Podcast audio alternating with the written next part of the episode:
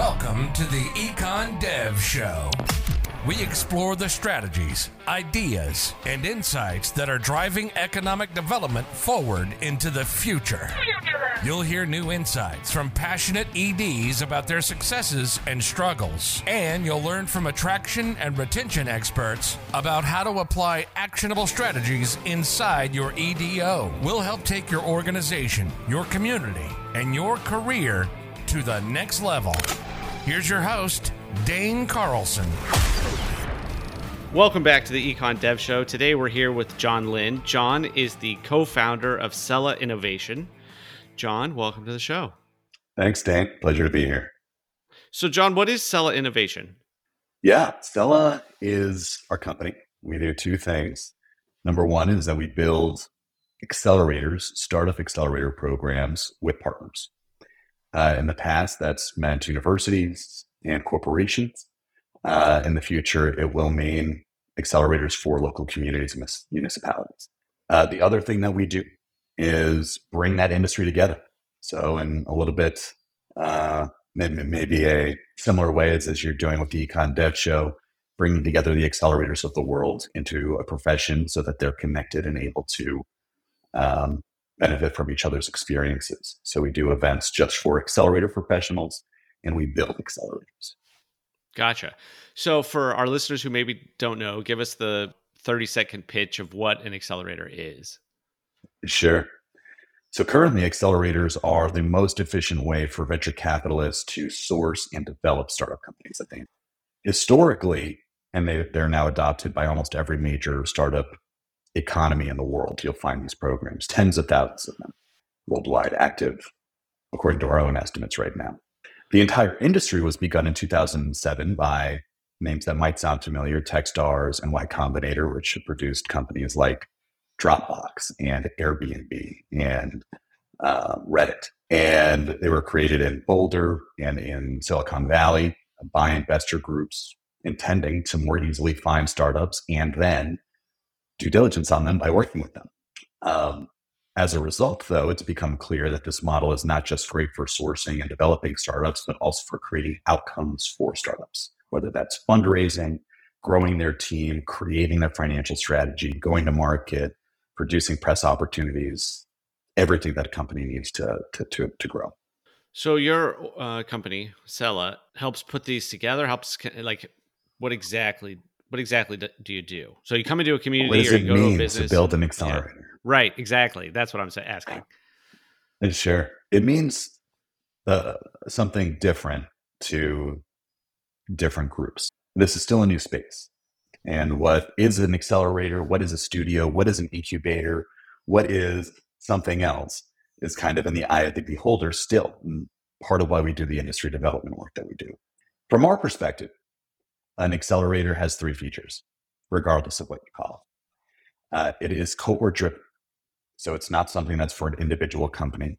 It's not something that's for three companies that do one class in it together and four companies that do another. The entire set of companies goes through the entire experience together. That's a cohort. It's not just a curriculum, it's an experience or project driven curriculum. So there is content, but it's always placed in the context of the business that is being built.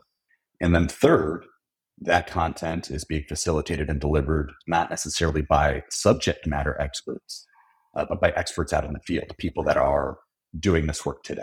So if you have a goal to build out your domain authority on Google, you're not going to go take a class on it from Google. You are going to be put in touch with an SEO professional that is helping another startup do this today with success. Um, so between having a cohort, a project-driven curriculum, and um, operator experts. Uh, those are the three features of an accelerator program, typically about three months long. So we, we come in, we provide that curriculum, we provide the processes that help bring the experience together, and we provide the network that's needed in order to bring those professionals into the, uh, the So this is, I, I was reading um, about Westchester County. Yes. I think they they developed one of these programs with you. So walk me through that. How did that part all play out? How did that work? Sure. So, one thing that we've seen uh, across communities as we exit the pandemic is that number one, the importance of entrepreneurship has kind of be, begun to settle a little bit. Everyone is more on the same page that this is something that is maybe a core skill for having individuals and organizations be resilient in the changes of the new economy. Technology and innovation are just changing everything day to day, and abilities are something everybody needs to some extent. The other aspect is that it can be a way to invite new stakeholders and new operators into your community. If maybe you were a place that people understood as a financial hub in the past, in the way that New York City was seen. Well, now there might be an opportunity to add an element of being a tech hub or an entrepreneurial hub um, with this new space that's emerged post pandemic. So, uh, regardless of whether those were things that play with Westchester, what uh, the county saw there was that there is enormous growth happening in the New York City ecosystem, and that uh, Westchester being adjacent to the county um, is uh, could stand to benefit by being closer to that growth. And in addition, has plenty of its own resources and talented individuals, universities, corporations that could make its own world class startup ecosystem if it was brought together in the right way. And when we are looking at projects and considering what what, what scenarios we're going to step into, we, we look for there to be certain things already in place. And Westchester had all of them. Um, and so we felt it was the right time. They had the, uh, I, I, think, the vision for where a, a, more robust entrepreneurial community could could be impactful for their constituency. And we began uh, to uh, really design what that would what that would look like. So, what were those elements that they had that you look for in a place? Sure. So, some of the ones that I listed. Um, oh, okay. Great schools and universities. You want to see that there is emerging and developing talent readily accessible. Right. Uh, you want to see an existing business community, whether that's a robust small business community or even some corporate uh, activity as well. Uh, those are groups that are going to be the foundation of a startup community that comes out of the county. Uh, but a lot of those relationships, whether it's with financial groups, banks, other traditional stakeholders in the ecosystem, are, are currently um, organized in, in, those existing communities. So you want to see those in, in a certain place.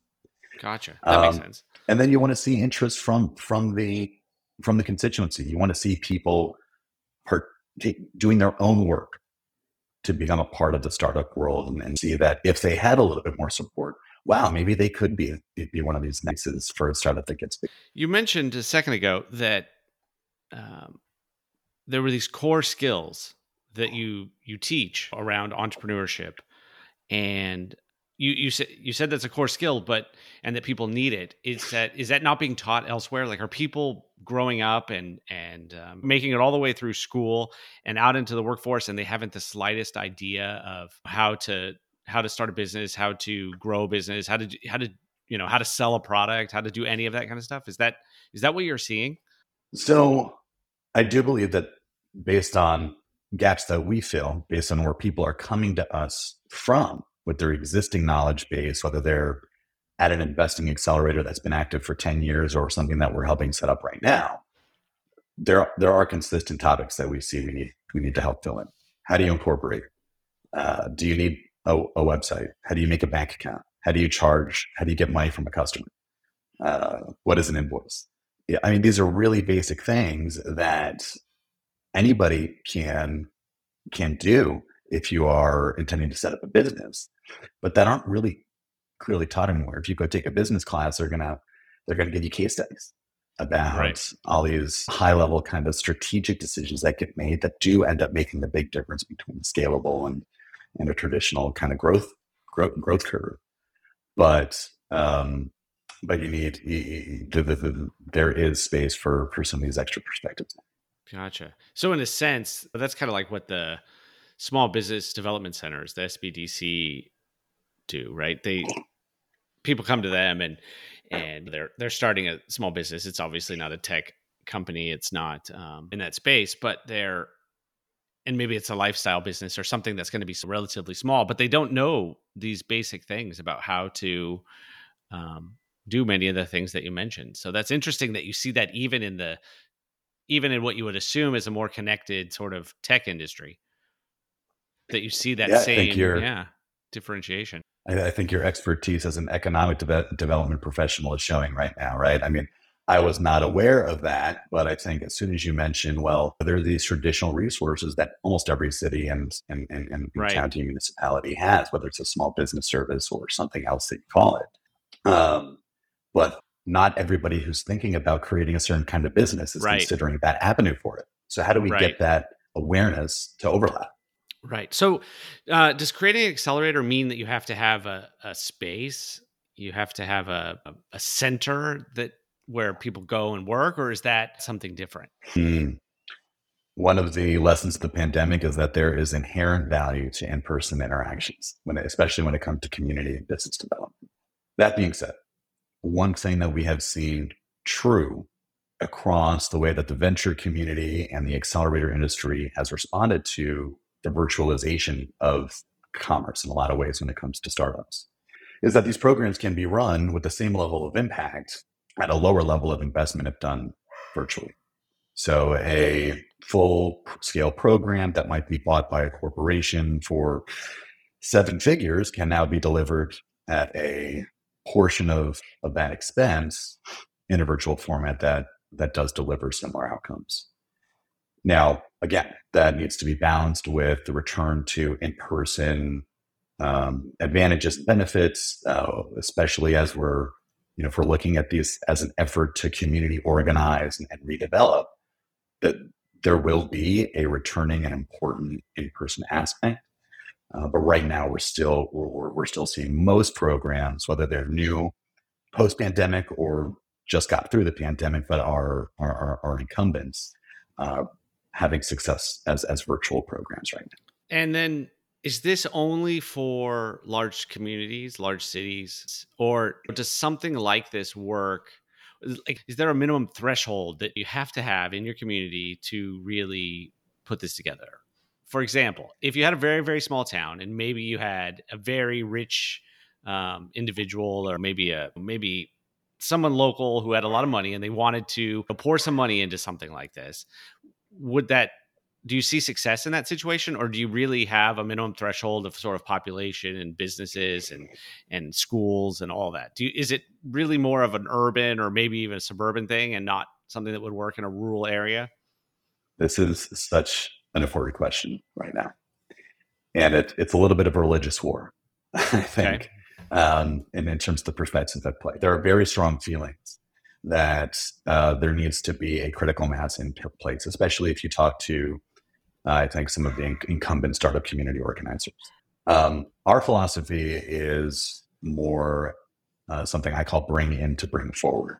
So if you bring in the framework and the platform, then you're going to bring forward the individuals that want it, whether or not they have, they currently have the skills, network, resources to do so.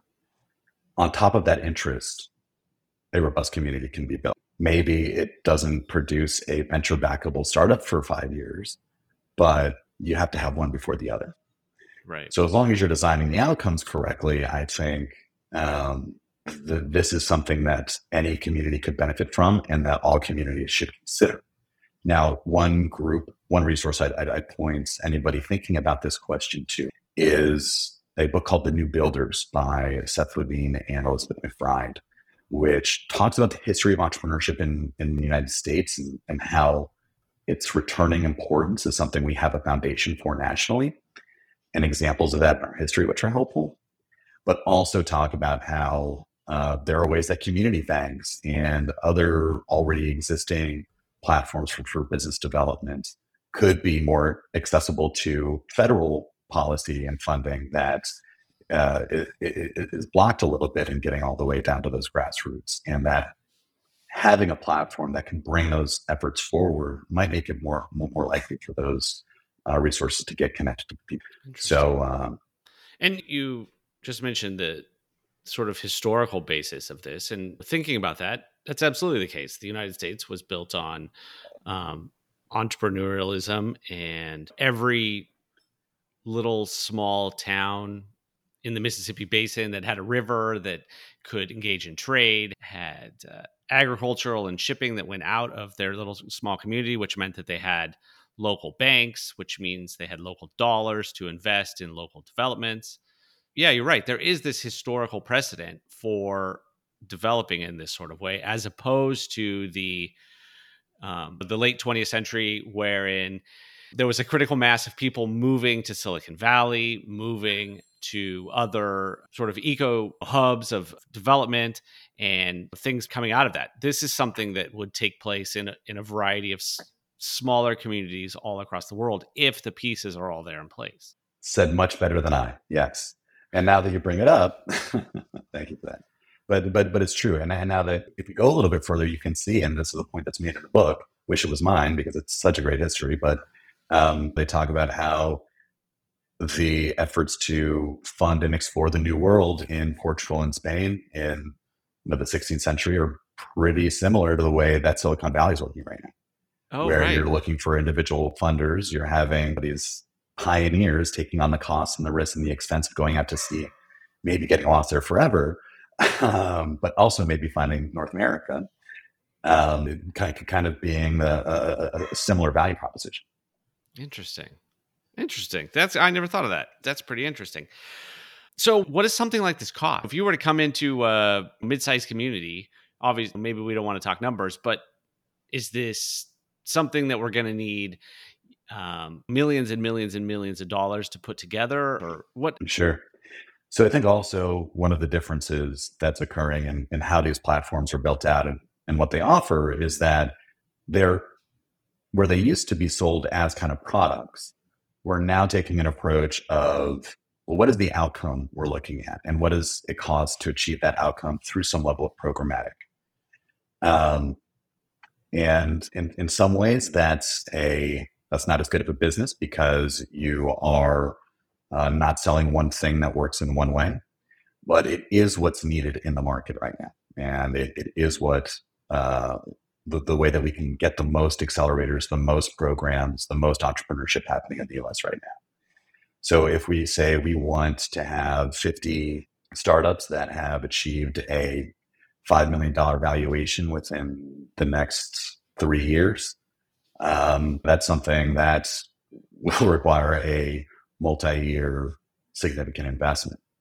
If we're looking at can we get professionals from this space to interact with our community as educators and get some creativity and collaboration flowing, well, that might be more like an event series or, or, a course that's right. driven by some of these professionals, and and it still has all the elements of an accelerator, but we're we're not we're not swinging for the for the moon with that uh, with that target. So whether it's working with us, and we're not the only ones doing this, I recommend that anybody thinking about how entrepreneurship can play a role through a platform of some kind, think about the outcome first, because that will help you back into the cost and the investment needed much more easily. Good advice. Where can somebody find out more about this? Let's say they're obviously they can go to your website and contact you, but let's say they want they, this has sort of piqued their interest and they just want to learn more about uh, accelerators and this process and and how this works and other successes that other uh, communities and regions have had, what would you recommend they look at? Sure. I think the number one thing to do would be to look at, at the stories already occurring from these platforms. So if you if you're not familiar with how Dropbox became Dropbox or how Reddit did Reddit or how Airbnb Airbnb, like find out that story because an accelerator is crucial to it. Um, a, a, startup from Techstars called SendGrid was the first IPO from an accelerator in the history of the space, happened just before the pandemic. They're just a great case study for understanding how an accelerator can, yes, be that catalyst, but also long term play a role throughout the life cycle of the company in being successful. Um, because it, it is about the program, but it's also about the relationships that you get long term as a result. Um, so, uh, number one would be to to, to look at the stories that are that, that are already happening. Um, and then number two would honestly be to to get in touch with some of these programs. And that doesn't mean signing up for one of their contact lists, but it might mean taking a look at their social media and seeing what they're talking about. Because even if that program isn't aligned for you at that moment or for what you want to be working on, they are hubs of information and commerce themselves. And you will see all the different things that are happening around them just by seeing what they talk about. Third, I think uh, LinkedIn is a great place to understand more. If you type in mentor and you see all the individuals that are mentoring, that identify as a mentor on their LinkedIn profile, you'll see an incredible diversity of professionals at all different stages with all different kinds of participation with these companies playing a role. And it might not be the full time job, but they sure are proud of it and talking about it online.